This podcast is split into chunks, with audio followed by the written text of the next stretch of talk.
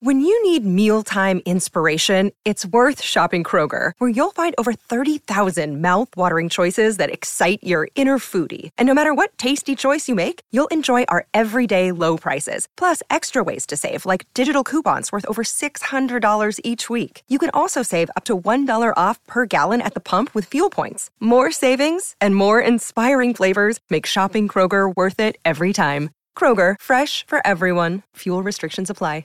Another day is here, and you're ready for it. What to wear? Check. Breakfast, lunch, and dinner? Check. Planning for what's next and how to save for it? That's where Bank of America can help. For your financial to-dos, Bank of America has experts ready to help get you closer to your goals. Get started at one of our local financial centers or 24-7 in our mobile banking app. Find a location near you at bankofamerica.com slash talk to us. What would you like the power to do? Mobile banking requires downloading the app and is only available for select devices. Message and data rates may apply. Bank of America and a member FDIC. This is the Winning Plays Podcast on the CLNS Media Network, the leading online provider for the NBA's winningest franchise. Winning Plays Podcast is back yet again with just one week remaining to the NBA trade deadline, and we'll be getting to that in due order with Ryan Bernardoni at Danger Cart on Twitter. But first, Ryan, uh, we, we we are obligated to talk about uh, a, a blowout of historic proportions on Wednesday night against the Brooklyn Nets.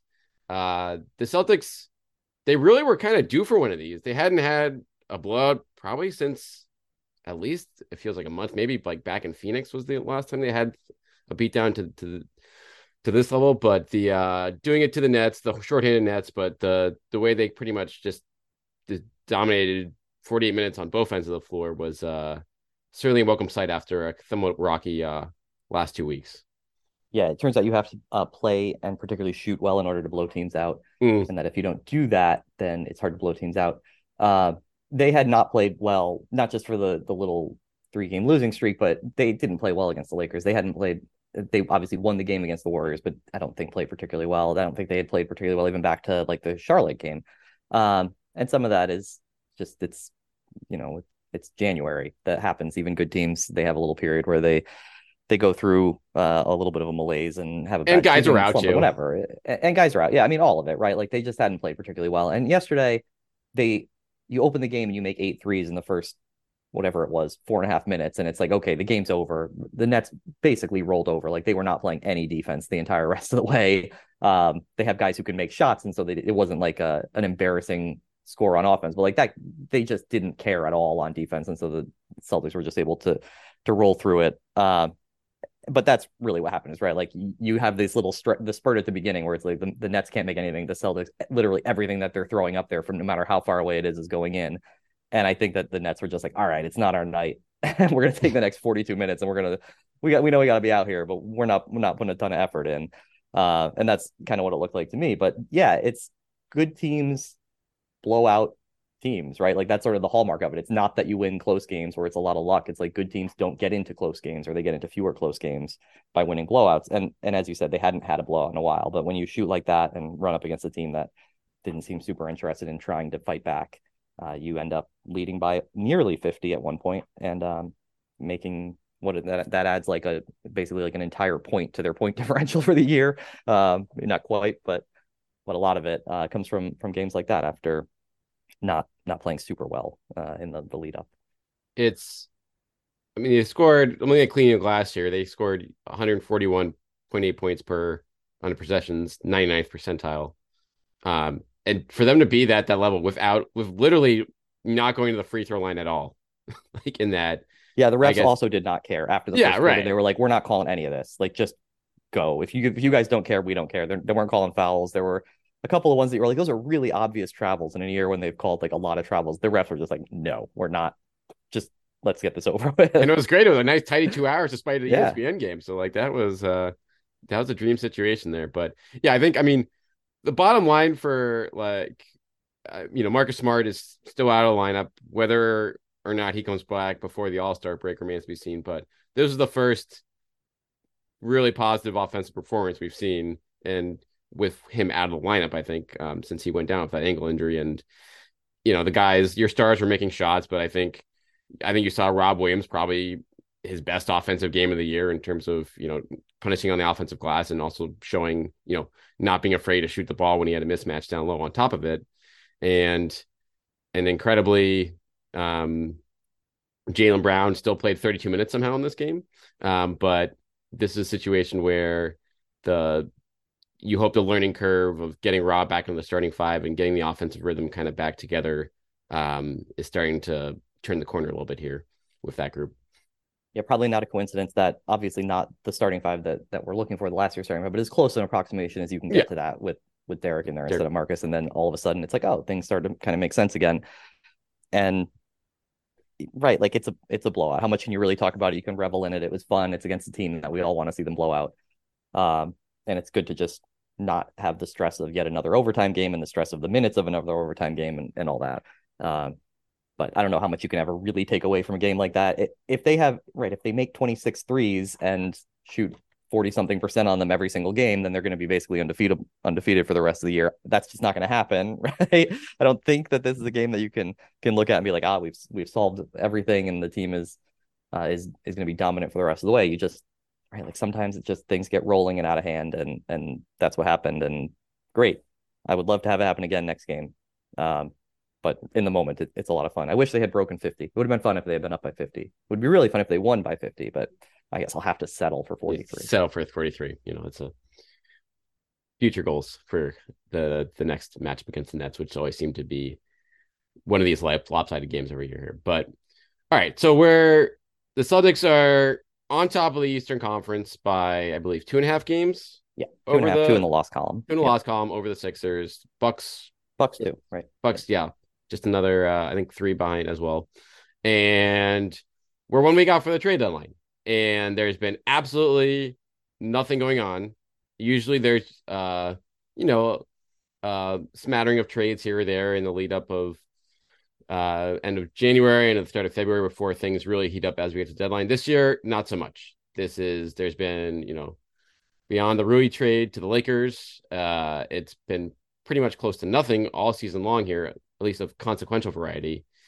And so the question is, is the dam going to break here at some point? Are are are there going to be some teams, Ryan? We know that th- this is pretty much a logjam in terms of competitiveness in the standings right now that have, has caused this delay. But my question to you now is: Is this going to break at some point, or are we going to see potentially far quieter trade deadline across the league than than expected? I wish I knew. Um, there are certainly some things at, at play. One is with the play in games, there's just a lot of teams that are, you know, that buyers. That means that there aren't a lot of sellers. Uh, and so I think that's probably part of what's tying it up. Uh, and then the other part of it is that there's so many teams that are over the luxury tax already that I think you have a lot of teams that are like, okay, we're just over 500 or just under 500. We're sort of in range for playing, but hey, we're only three games out of third place or fourth place or something. You know, we're, we're only a couple games out of being above the play in, but also we're $3 million into the luxury tax and the luxury tax payouts are going to be really big. And so there's just these sort of competing things. Um, there's going to be trades. There's going to be probably the Spurs will end up taking a bunch of small salaries back and then like waving and cutting guys to get themselves up to, uh, you know, to above the the floor and and maybe even close to the. Well, I guess it would be difficult to get all the way up close to the tax line, but they're going to spend all the money that they can. I would imagine just sort of taking players like they did with Noah Vonleh and getting little assets here and there because you have all these teams that that could drop a few million dollars and, and get under the tax. Um, but that's not really what we're talking about, right? We're we're talking about is there going to be anything big? And we're just in this cycle where like the only names being thrown out there are the same guys. It's like every team is interested in OG Anunoby, I guess. Um, and nobody else can figure out who is really out there who makes a difference. Uh, so things will happen. I mean, maybe the trade deadline will pass and be like, oh my God, everything all it all just caught fire and all these trades happen. That that does happen sometimes. But at the moment, it just seems like there's right, there's too many buyers and, and not not enough sellers, which like personally I think is good. I think there are I'm for tombstone wins for getting, you know, for lottery assignment, where like you'd have every team would be trying to win in the second half of the year, and the the trade market would really become difficult and players would become expensive. So I'm like, I'm not complaining about it necessarily. It's just this year it it doesn't seem like there's the same buyer seller balance that there are that there have been in some other years. All right, let's take a quick break here. Talk about our sponsor, Bet Online, which remains your number one source for all your sports betting this season. Everything from the NFL playoffs, pro college basketball, UFC, MMA, and more. You can always find the latest odds, team matchup info, player news, and game trends at Bet Online with live betting options, free contests, and live scores for any game out there. So head on over to the website today or use your mobile device to join and receive your 50% welcome bonus on that first deposit. Use that promo code CLNS50 to receive your rewards. BetOnline.ag, where the game starts. Yeah, it's it's clearly the, the creation of this play-in tournament that was, you know, keeping things competitive for more a bigger percentage of league throughout the year was a big part of that. And but this is this is a kind of a dream scenario from an NBA perspective since you're you know you're looking at the standings right now, and I think 26 teams can make a legitimate case that they're in. I'd say Orlando's you know Orlando's only four back of the playing spot, and they've been playing far better basketball lately. Um, since if they only play start. playoff games, if they only play against playoff teams from here right. out, they'll definitely make it. The problem is if they have to play any bad teams, then they're they're then they're in trouble. If they had the, if, I don't know, maybe if they have the most difficult schedule left in the league, then they might make. yeah, they'll be the favorites to get in, and the yeah. Celtics will be rooting heavily, oh, heavily against them. Get them into the seventh seed. That's all we can. but yeah, so that's that's the way the league works right now. If we're if we're nearing in on the Celtics and how they play into this, and I think you you know, we've talked a, a, lot in the last few months here and there about where things are at. But for you now, big picture wise, one week out, you have an open roster spot. You are close to full health with Marcus Smart being the last guy probably back in the fold at some point in the next week or two. I, would honestly tell him to stay off it until the All Star break um, and get that extra rest for him and, you know, increase the odds that he's going to be good to go for the long run in this regular season. But where, um, if we're talking about just shoring up the back end of the roster, which I think is the the most likely move the Celtics would make at this point if they are to make a trade at all. Which uh, what what direction do you lean in in terms of what you want to address or what you want to upgrade um, for uh, honestly for insurance purposes more than anything else? Always the wing, right? It's always that you want yep. to upgrade the wing, but like how do you upgrade the wing on the cheap? It doesn't really work that way because everybody needs wings and whatever. We all we all know the the deal with that. I don't even really know if they have an open roster spot.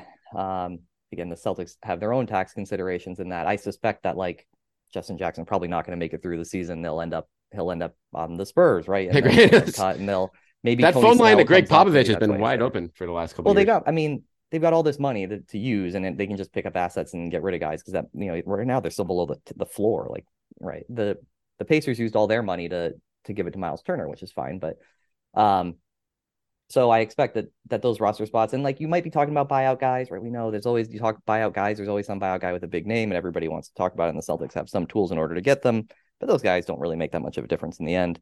Uh, by the time the buyout market sort of plays out, you've also bypassed another handful of games, and you're talking about guys here for the regular season anyway. And so like you get to a point where it's okay, we're we're adding guys for the regular season. By the time they've gotten here and gotten used to what we're doing and everything, you end up with like ten games left because the trade deadline's so late in the year now.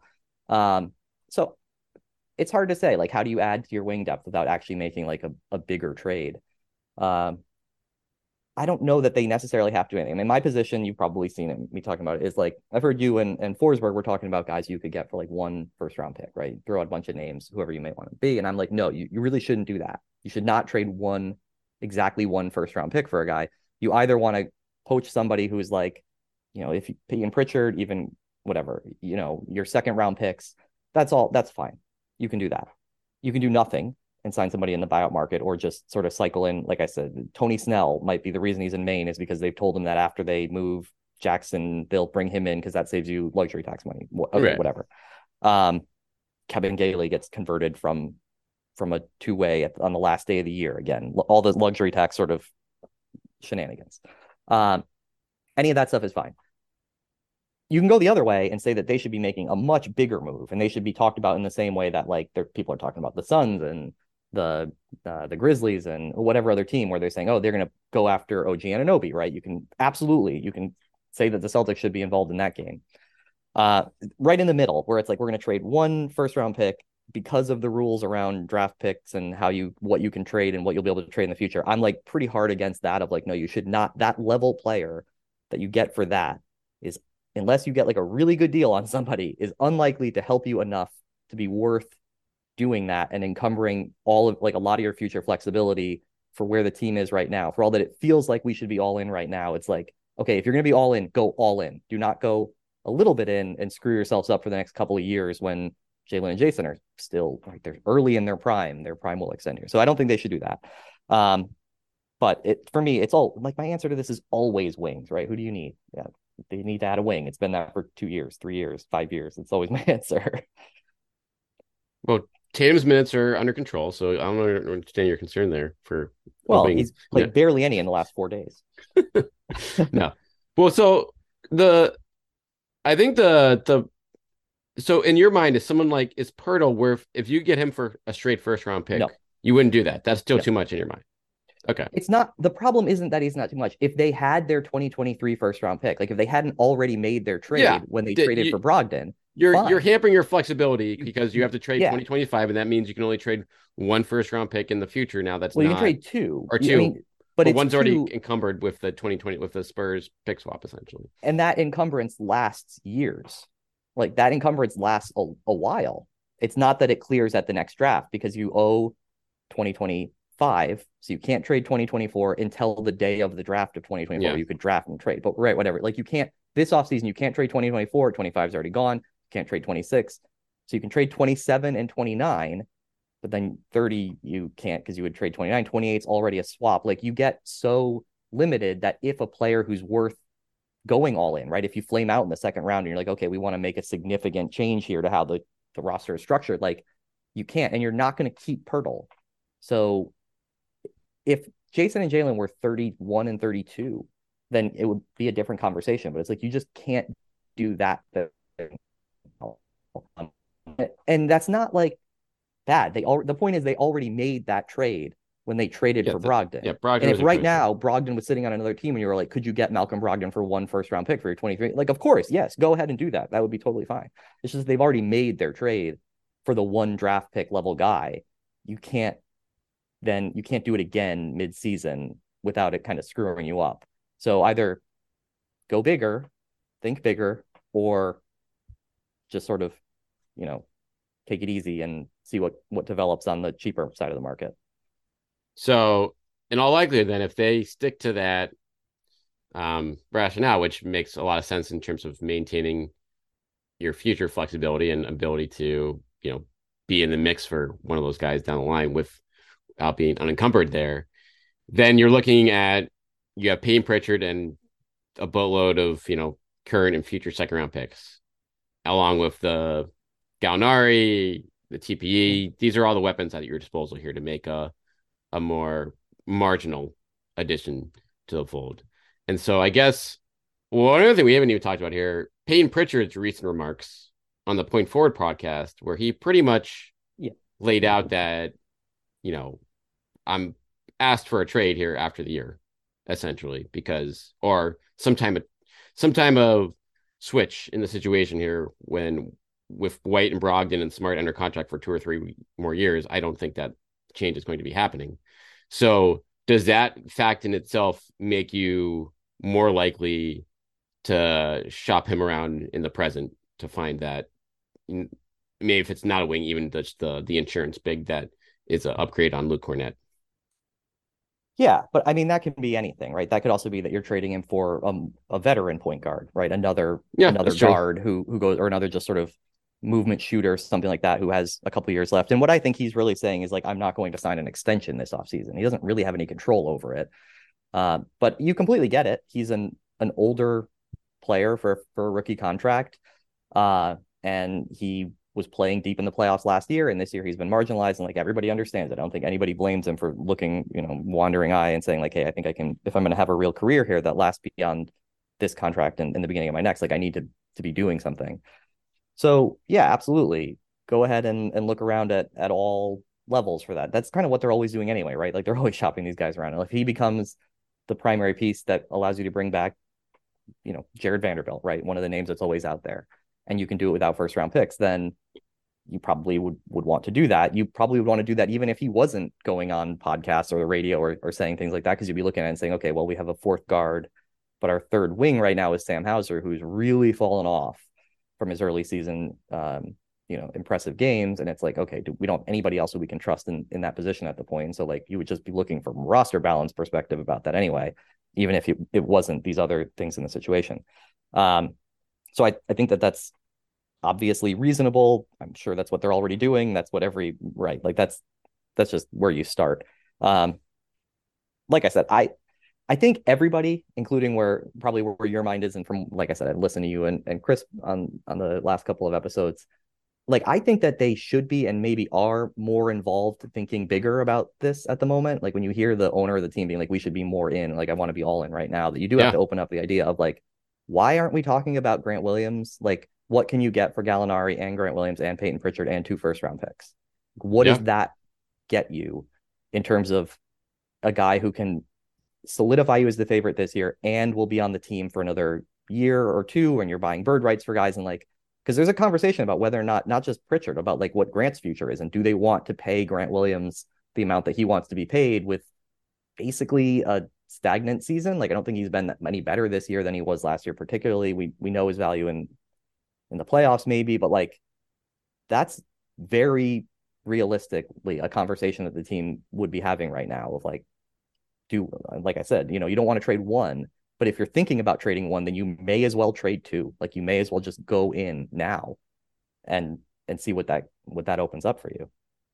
And so names, I mean, OG, we've already talked about in terms of names that fall in that category.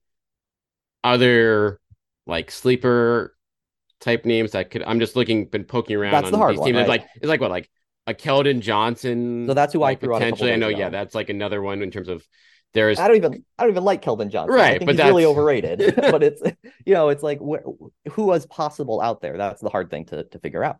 Right. And so like a guy like that, and that's the thing. It's like beyond that, and because you only know, you know, Detroit, Charlotte, Houston, San Antonio, those are teams open for business. Orlando is they should be open for business, but they've got nice things going. They're probably not going to want to touch any of the So- guys that you're actually interested But in. But there's one, right? And that's Wendell Carter. yeah, that you that can is talk true. about. Would you push in a lot of chips, and do they look at it and say, "Well, our future is Banchero and Isaac and Bol Bol, and like we're sort of full of, you know, we've got these front court options, and like he's a he's still very young, but he would be a, a really interesting fit long term for the for the Celtics as well for any team. Um, and like, would you go in heavy enough to be like, look, we'll give you Grant Williams, who, if you think of Carter as sort of a, a hybrid power forward center, then you could play him at at power forward, Banchero maybe as a center long term. Like you get a lot of conversations in there, your first round picks, all that. I don't think there's anything really there, but just the point of like you it's very difficult to find the guy that you're talking about for that package and like right if it's not OG who I again like he's been my guy who I've been saying like they should be targeting for a while because of even last year whenever he was like you're crazy. Nobody he's not going to ever trade it. He's the next cornerstone of the franchise. Whatever. I'm like all right okay. Sure. I don't believe that. But um but the the stuff they're talking about where oh somebody's going to give three unprotected first round picks you're like well he's actually not worth that.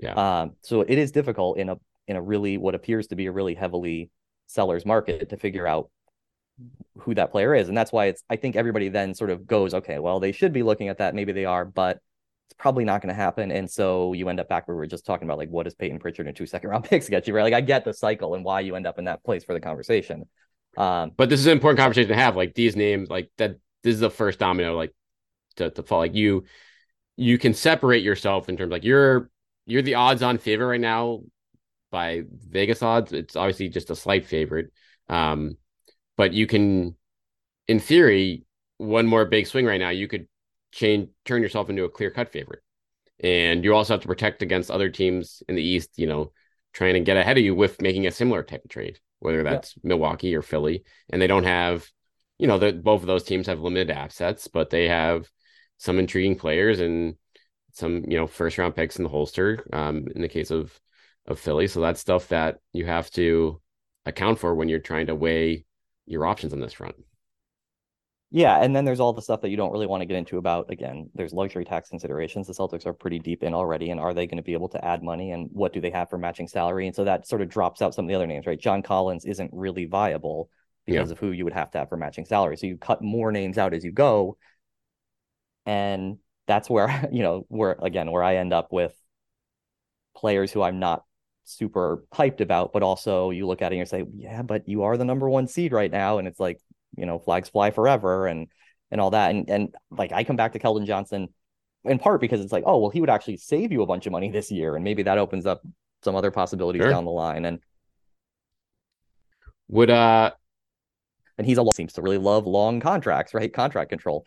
Um, and so it it is difficult to find the guy who you're talking about, but there are a couple of them out there, and I think those are calls worth having and, and worth investigating. And if if you can get that guy, if you can get the guy who everybody would think is a two first round pick player, but you can get him for one first round pick and Grant Williams and and Payton Pritchard, then it's like when I say you shouldn't trade for a player who is one first round pick value, I mean like literally if you were saying how much would this guy be in a vacuum? Okay, he's Jakob Poeltl with a half a season left. I guess maybe he's worth one protected first round pick. Like you shouldn't go for that guy. If you can get the guy who's worth two picks, but you get him for a pick and player, like right, it's not that you can't only trade one pick. It's that you have to get a player who is high enough ceiling in order to be worth it to encumber yourself in, in that way and to be giving up the player. So I don't know. I think everybody understands that, but just to be clear, I'm not an idiot. um, wait, you're not? No. so you get Um, into like some of that that difficult stuff. I just think you can you can think small on the day of the trade deadline, sort of. You can think small in the buyout market. Like you can go for the big. They should be thinking big right now. And again, I'm sure they are. Like I'm not saying that they aren't. Just because you're not hearing about it in the media, they're they just seem to be less leaky than they were under Ainge, right? Um, but I think that those are the types of things that they should be talking about now, a week away. And then it's like if you get down to the day of or the day before, and it's like, all right, well, I guess we're talking about trading Justin Jackson and some second round picks, and then bringing in Tony Snell for our last roster spot. Like you can do that at the end. You don't need to. That that doesn't take back and forth forever and supplant your ability to to talk about bigger things. It's really too bad that Every team is good. every team, yeah, that this is, and that like a lot of teams have these contracts that you said are just a little too big for what the Celtics' realistic budget is, or just are at positions of redundancy for them right now, where it's like, okay, that's you know that's not going to do anything for them on top of what their depth chart looks like right now. So it's yeah, it, looking through, it, it is really tough to find the type of player that you know checks those boxes. Atlanta, even a team like you know, there's Atlanta has so many intriguing guys, but like you're not like Bogdanovich isn't expiring at this point. He's 30 and he's just not, you know, he'd be a fine, you know, an additional offensive wing creative in, in theory, but it realistically, you're not going to give up what Atlanta would hmm. be looking for in that situation. Just the- for salary matching. It- right, just for, yeah, just for salary matching. Like you're just not gonna, you're you not can gonna give up Grant for a guy who's got two or three years left and is 25 years old. You can't really give up Grant for a 30 year old expiring at a position that's No. not like you're. Yeah, it's No, there's too much risk hard. involved there. Yeah, and Yeah. and you're not not necessarily is a clear cut upgrade when you factor in all the other moving parts that have to go along. and it's like 30 million dollars more in cash. Again, we don't want to talk about the luxury tax stuff because you Yeah, want to think you're the ones who you can pay anything, but there is some budget. They are already beyond the budget that I think we all said would be acceptable. And you get to salary matching, but if that salary matching is five million dollars below, or you know, even a few million dollars below, and you're multiplying that by four times, like it, the money gets there's a, an amount where ownership might be like, I don't I Right, know like- we go on like TV we're gonna- and say we're all in, but like, eh, let's we're gonna do it for that. yeah, we're gonna exactly. like, we're gonna pay that and much. we're giving up first round picks, and we're giving up a guy who was, you know, guarding Kevin Durant and Giannis last year. Uh, okay, maybe not. All right. So with that in mind, as we wrap up here, let's. I'm gonna throw in some random low cost guys that won't fit the bit like the big bill of swinging for the fences and you know firing you know figuring into the what the Celtics have in terms of what they're able to offer and obviously fit, fitting into their their payroll here. But so this is these are the the smaller swings, but could conceivably help you here. I one team that hasn't been talked about a ton from a a Celtics perspective, I feel like is Houston in terms of like having in you know Just Jae'Sean Tate. Is that what we're going? I mean Tate we're no I'm I'm also looking at Kenyon Martin Jr. as like a low cost guy. Like what what do you they like him quite a bit, don't they? Oh, I guess They- he's like sort of a malcontent sometimes. I don't know. They all he's are been, in Houston. He's They been are. asking out exactly. I I feel like Yeah. Houston is an absolute mess, Yeah. and they're gonna Martin's under contract for another two years, so they don't have on Tachi money. They don't have to move him. Tate's under contract for three years total. They don't have to move him, obviously. But like, what if you are, you know, would either of those guys be worth, you know, Pritchard in a couple seconds? And yeah. in the case of Tate, like, I don't know what you're doing a little bit more, or even, you know, if you move Grant somewhere else, like having him kind of take in the Grant role, like what's what what's how do you gauge either of those guys? I, mean, I don't. You can also put Garrison Matthews in there too as another guy who's like on their roster who like you could imagine taking into a final roster spot. But I think those guys are more of you take those guys into a final roster spot, not guys who you're trading Payton Pritchard for, who was playing in the conference finals and the finals last year. Like, yeah, I think that that probably doesn't make a whole lot of sense. Uh, if you can get them for, you know, I, that unfortunately that Houston second round pick looks like it's going to convert way down the second the second round because Houston is so bad. Um, but if you can get it for if you can get that kind of guy for a couple second round picks, then great, fine. That's I'm all for it. Any basically anybody who the scouting team thinks is worth taking a flyer on at that price, I'm like, sure, I okay, maybe it'll work out. Um, Tate is useful to an extent. Can't really um, shoot, but he can't really shoot. Neither can can Martin. Like Martin's super athletic. He'd be fun, but neither of those guys are gonna like. It would be very difficult for me to imagine Joe Mazzulla looking down the bench and being like, ah, you are the answer to me cutting Jayson Tatum's minutes by six minutes a game, right? Like, yeah, they're just not going to make that that big of a difference, I don't think. But, but again, like if you're adding them because they you think they're an upgrade on Justin Jackson, then fine, cool. That that I'm I'm all for it. Um, but I don't I don't know how much of it. None of them are going to make a difference, or they'd cost more, right? Yeah. Um. You brought up the Pritchard for like Vanderbilt hypothetical that's the one everybody looks at. That's like I feel like that's that's one that actually could make sense on both. I mean, I guess Utah Especially with Ainge have, in Utah. Yeah, like, Ainge in Utah, obviously he's yeah. a that's a Pritchard guy. Yeah. Conley, you know, they they there could be whether it's Conley or Clarkson. Like I expect one of those guys to be gone, so maybe some you know minutes. To, they have Collin Sexton there, but they're I don't think they're like in love with him by any means. And so bringing in at least a, a backup point guard, um, or at least a backup shooter yeah, and there's a little bit more long term juice there as well, right? Like they would expect right. to be able to try to re, you know re-sign him and say, hey, we can give you a larger role. Maybe not for the rest of this year, but even if they don't trade one of those guys right now, they're not all they not all going to be on the team next year, I would imagine. So, um, but there's a lot of teams who are going to want Vanderbilt, and it's it's one of those touchy things where it's like, how much do you do you value Pritchard? Because if Pritchard and two second round picks can get him, fine. Yeah. If as soon as you start again, as soon as you start talking about a first round pick, it's like no, it's just other teams can do that. The Celtics should not do that. I guess the other you know intriguing name on this roster who's kind of overperformed this year in terms of expectations is a guy like Markkanen. Like Ryan, what what's uh what do you think it would theoretically take to to get him off of Danny Ainge's hands, or as he moved into a different category at this point? That's the problem, right? He's probably moved into a different category as the team has moved into a different place than we where we thought they were going to be. He's I assume going to be an all star in the all star game in Utah. If they had been, if they were only three or four games below where they are now, if he hadn't played quite to the level that he has played, then I think it would become an interesting, at least conversation. Um, my concern is that he would go back to being the player he was in Chicago and and in wherever else he's been along the way. If you put him next to Jayson and Jaylen instead of having him be the sort of focal point of that offense and, and maybe not worth the the haul that they would would demand for him. But it goes to the you know the point that I've been making about you don't always have to look at the eighth man and ninth man on these other teams' rosters. You can look at the top of some of these rosters and say, like, if we offered two unprotected first round picks or an unprotected and a protected or or whatever it might be, and and Markkanen would under other circumstances that aren't like too far into the alternate realities here would be interesting, but with where he is, even with the relationship with Ainge, I, that one's really hard to see, right? Um, but I think like that's the the conversations that they have probably been having over the last couple of weeks and and will for the next few days before they again might have to pivot to the to some of the the really smaller stuff. Vanderbilt, I don't think is a smaller thing. I think Vanderbilt's an actual conversation they've probably already had about about Pritchard. And I imagine Utah's like we want a first, and just uh, other teams around the league are going to be no. And so if they really want to move him, which I guess the good news for Celtics and other teams is like Utah looks like they have their center of the future. That's not Vanderbilt.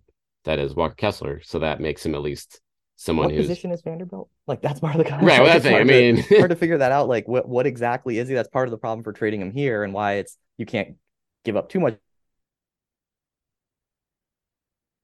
for him is that Williams. So he's basically a Rob Williams backup, but he's not really a center. So what is he exactly? And like it seems to be would be a really nice fit in between Jayson and and Al. But then again, you're you're talking about a Rob Williams backup, and if Rob is hurt and you're playing Jarred Vanderbilt as your starting center, you're not going to win the title anyway. Like so, but again, I'm not saying that I'm against trading for him. Completely would make sense and be a, a fine addition for the right price, but that for the right price is is because the Celtics have already traded their 2023 first is looms over a lot of players of this kind of level. New Orleans, I feel like are is in a spot where they're, likely to do though, something. Right? You think they're gonna have to wait? I think like... they're gonna buy. I mean, they've lost all these games without Zion, but like they have to yeah. look at it and be like, well, Zion is gonna and Brandon Ingram just came back. Like Zion's gonna come back, and then we're gonna be good again. I don't think they can be sellers. The only thing is that they have so many of sort of similar type players with with Herb Jones and Dyson Daniels coming in and and Ingram and Trey Murphy. Like they have these sort of wingish players where they, they got to trade one of their bigs too. One too many. They've got so many yeah. bigs. And well, Jackson, they want to trade Jaxson Hayes, but he sucks. Right. So. He does suck. Yeah, you don't want to like. What's the, the point? You're not getting anything. Hernangomez has been rumored, Whatever. but that's he's like Gomez. What, he's Hernangomez. Exactly. It's like that's a maybe a, a, second round pick if you're if nothing else pops up. Yeah. Oh, exactly. Second round pick and and a TPE. Like, yeah. cool. I'm totally fine with that. Like I right. like I've said, it's just whatever. You, but you, you should be aiming higher. Like you're that. Yeah, this is yeah, like you know last couple. There's nobody on Indy. That's the other team. You look at them and you say, okay, well they just extended Turner, but they've sort of fallen back and they have maybe now that Turner is extended and they've got Halliburton, they know he's going to be the centerpiece of their like, but they just don't have anybody on their roster who you look at either, and they're like, ah, that guy. There's names in there that you can you can look at and be like, okay, well, I kind of like that guy or not, but Hield makes too much. That's not going to happen. And then you get down the list and you're talking about just players. And you're like, well, how exactly you're going to work out that that trade? Um, but it's at least a team that's positionally interesting because you could imagine them saying, "Hey, you know, listen, I know we had a fun first third of the year, but like we have a chance to get fall back here and add another top 10 pick to you know to Halliburton and Mathurin, and then we really be cooking. So you could look at them and maybe they want to take a step back too. I just unfortunately again like I don't know who the name is that makes a lot of sense there. Daniel Theis. That does the name. It's always Daniel Theis. That's your answer. Uh does does Josh Hart do anything for you? So he's Putting... one of the exact names who I'm like, the problem is the price, right? It would be he's a player who should cost one first round pick. Yeah. And it's and if it like right, the exact same thing. If you were talking if the question was, would you trade your 2023 first round pick for Josh Hart right now? I would say yes. Would I trade my 2025 first round pick for Josh Hart, having already traded 2023? And I don't even know how much money he makes and what the salary matching would be. I don't remember off the top of my head. Um, it's just it's he makes 13, 13 million. So you do 13, like Gallo, right? so Gallo and Pritchard. Pritchard and then Jackson gets you. Jackson it's all going to be you, your yeah. tax team. So the restrictions on salary matching are a little tight. Like, okay, that's manageable, not a huge deal. But Pritchard and the 20, I don't think you can actually, like, you should actually do that right now, unless if it was 2023, great. If Jaylen and Jayson were much older, understandable. Right now, I think you have to not make that mistake. Yeah, and there's really nothing else there that.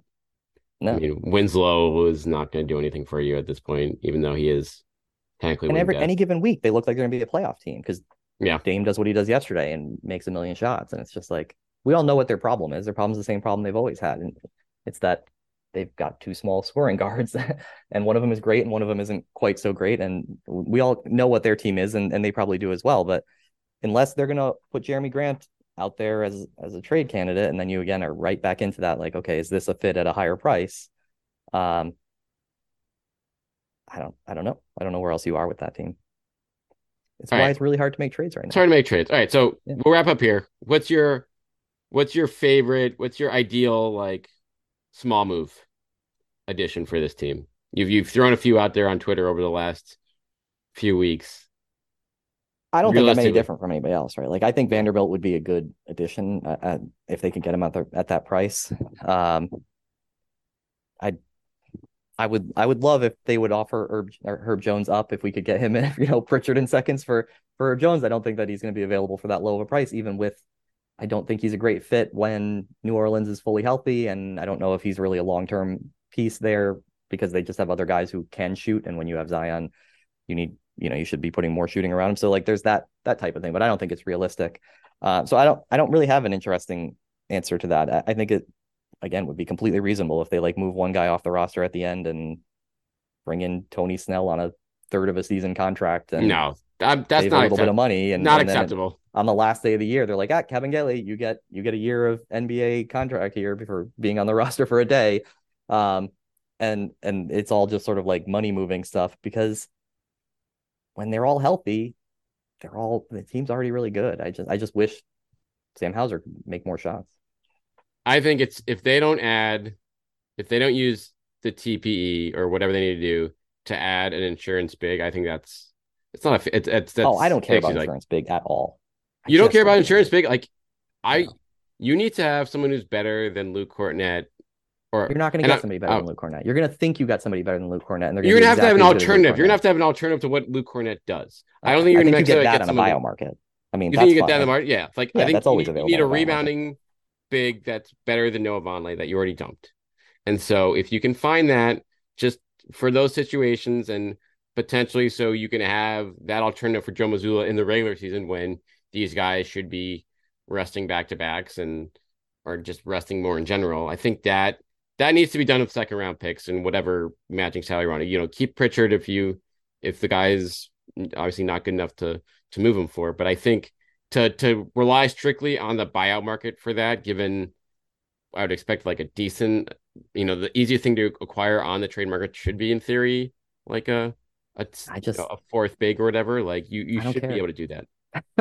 I They're the number one team in the league, and Rob Williams. You need to have that minutes. insurance. Have that He's played 400 minutes, and they're already number one. Like they have already shown that they don't need that insurance in order to be the best team in the league or the, the Mm. best regular season team in the league without Rob. Like Rob comes back, you need that less than what they already did when they were the number one team in the league. Like Kornet has been fine.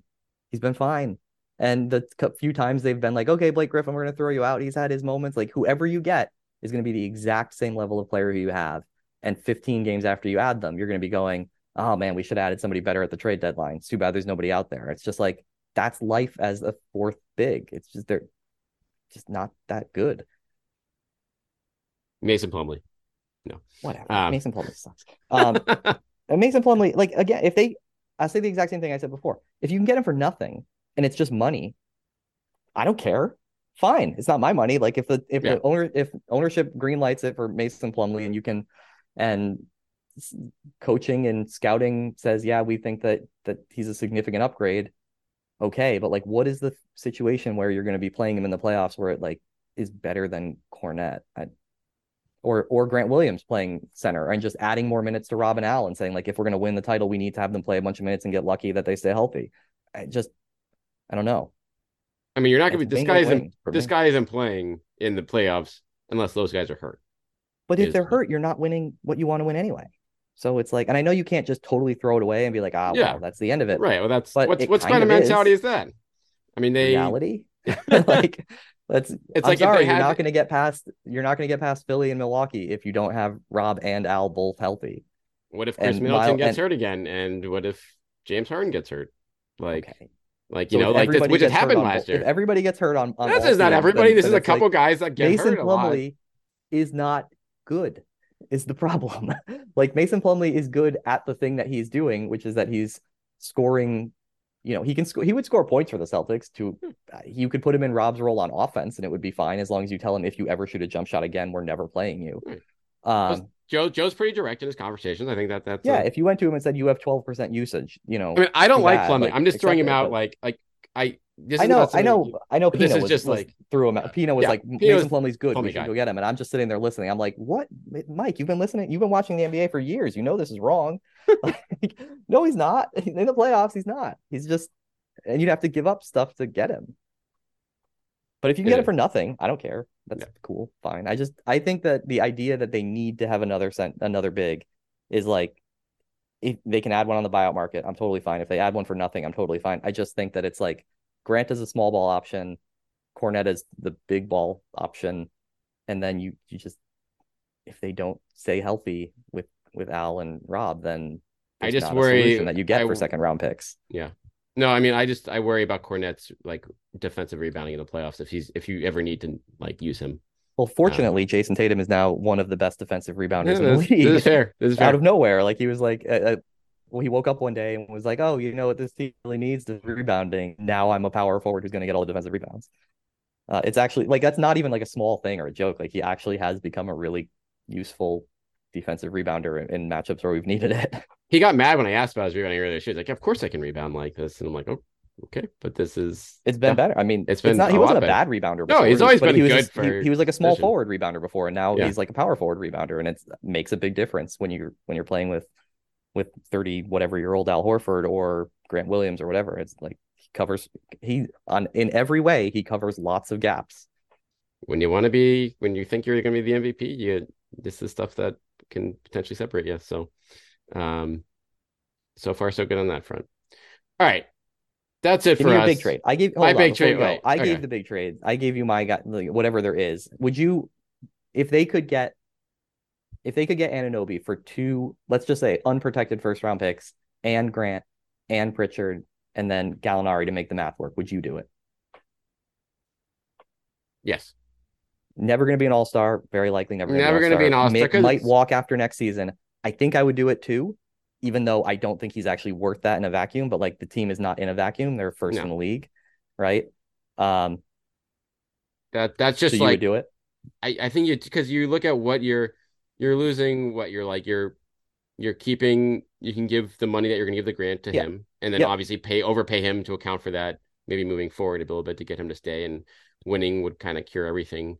Well, two years from now, you probably have to pay him 30 if you're Yeah, keeping it. but that's- you but probably have to trade Brogdon, who's going to be 33 years, Right, 32, which is fine, Like, which times out that's anyway. fine. Two that. years down the line, those things are going to have to happen regardless. Right. Next year, you're paying Anunoby 18 instead of Grant 13 or 14. Like there's some amount of money in there that Yeah. may have to get worked out. But the, really, what you're saying is Grant for extending at the end of this year for or re-signing at the end of this year for four more years, plus two unprotected picks, and like we said, Pritchard is probably moving on anyway at some point in the not too distant future. For Anunoby, who, like I said, I think he's as an offensive player, he's certainly overrated. As a defensive player, maybe he's as good as as advertised, but undeniably, Smart, Brown, Tatum, Yeah, Anunoby, that's your final piece. Williams, then- or right, you know, right. yeah, like that's a title favorite team. Uh, you're adding to a team that might already be the title favorite. Like I think I would do it too, even though it's it makes me a little bit like I don't think he's worth it, but It's probably not, but that's you're gonna have to this- overpay. At this moment, you got to overpay. I mean, I said it right at at the end of at the end of last season too. Actually, I think going into the, the finals, I said whether or not this team is defending champion or, um, you know, or defending finalists. My number one target for this offseason and next year would still be OG Anunoby, even though I know you'd have to overpay for him. And yeah. I take it back though. I wouldn't do it. I need I need a sweetener from Toronto, and I I need you need Juancho back. You need Juancho back. I'm sure they would. Well, you probably do end up taking somebody back just to make the Yeah, roster I know, I know, I'm work. kidding. Um, and that may be who it is. I'm sure he would be excited. He would be ecstatic because of how much he loved it here. Oh man. All right. So that that's there's your pie in the sky. Uh small scale stuff. I'd be on the I'm also on the, the Vanderbilt train or on the um I don't know. I'm not even like one of the Charlotte guy. I guess I guess PJ Walker. We didn't even talk about him. but I think that's he's another type of guy that's just the first round pick that I don't think is not going to work at it. You don't even think it's worth the first. Well, I just Um, you look at right. but They I- just traded. uh, What did what did Hachimura move for? Right, multiple second Three picks. seconds, These guys who are going to be restricted free agents never bring as much as you think their names are going to be. It's been that way for five or six years now. They're they're always like they get traded and people are like that's that's it.